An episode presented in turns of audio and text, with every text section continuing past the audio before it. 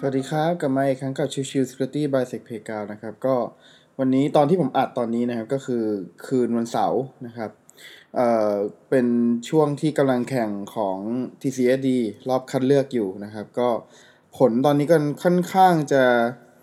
คู่ขี้สูสีกันเลยนะครับ อันดับหนึ่งเนี่ยเป็น Third Company ทีมชื่อว่า Third Company นะครับ อันดับสองคือ Trial อันดับสามคือ Jeff อันดับสามอันดับสี่คือ Bit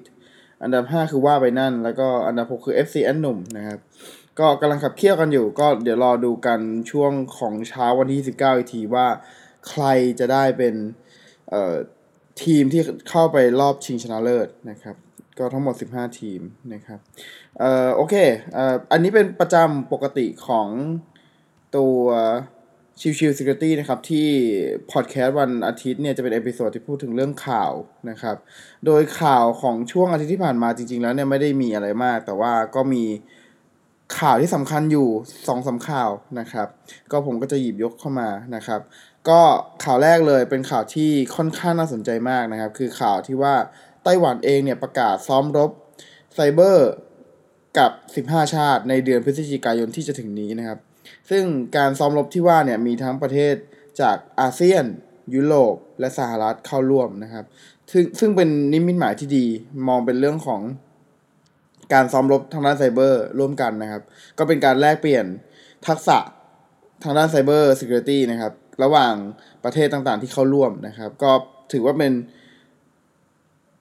ข่าวสำคัญของการร่วมมือกันระหว่างประเทศนะครับ ที่เป็นในเชิงของ Cyber Security นะครับ โอเคข่าวต่อมาอีกข่าวหนึ่งคือเรื่องของ SIM Checker นะครับ คือก่อนหน้านี้เนี่ย ตัวของทาง Adaptive Mobile Security ครับได้มีการแจ้งเตือนเรื่องของตัว SIM Checker คือการโจมตีไปที่ SMS นะครับ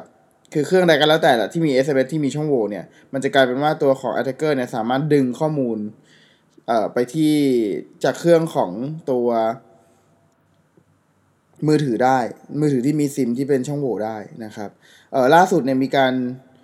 พูดถึงแล้วก็วิจัยเพิ่มเติมว่าจริง ๆ แล้วเนี่ยไอ SMS ที่ว่าเนี่ยมันอาจจะกระทบมากกว่าที่คิดนะครับ แล้วก็เรื่องของข้อมูลของการรับส่งข้อมูลเนี่ยจะไม่ใช่แค่เรื่องของการที่ระบุตำแหน่ง แต่อาจจะเป็นเรื่องของการสั่งงานเพิ่มเติมที่เป็นรายละเอียดของตัวเครื่องด้วยก็ได้นะครับ ซึ่งอันนี้ค่อนข้างจะเป็นข่าวที่ใหญ่นะครับ แล้วก็ข่าวล่าสุดคือข่าวสุดท้ายที่จะพูดถึงในวันนี้คือเรื่องของช่องโหว่ในฮาร์ดแวร์ของ iPhone นะครับ ตั้งแต่เวอร์ชันรุ่น iPhone 4S จนถึง iPhone X นะครับเอ่อ iPhone 4S ถึง iPhone X เนี่ยมีช่องโหว่ที่ชื่อว่า Check M8 หรือเรียกว่า Checkmate นะครับ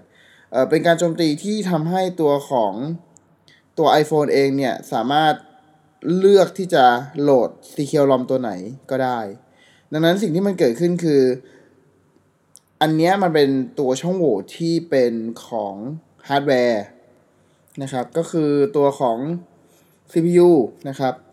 เอ่อ CPU ที่ใช้ Apple A5 นะครับ จนถึง Apple A11 ก็คือ iPhone 4S ถึง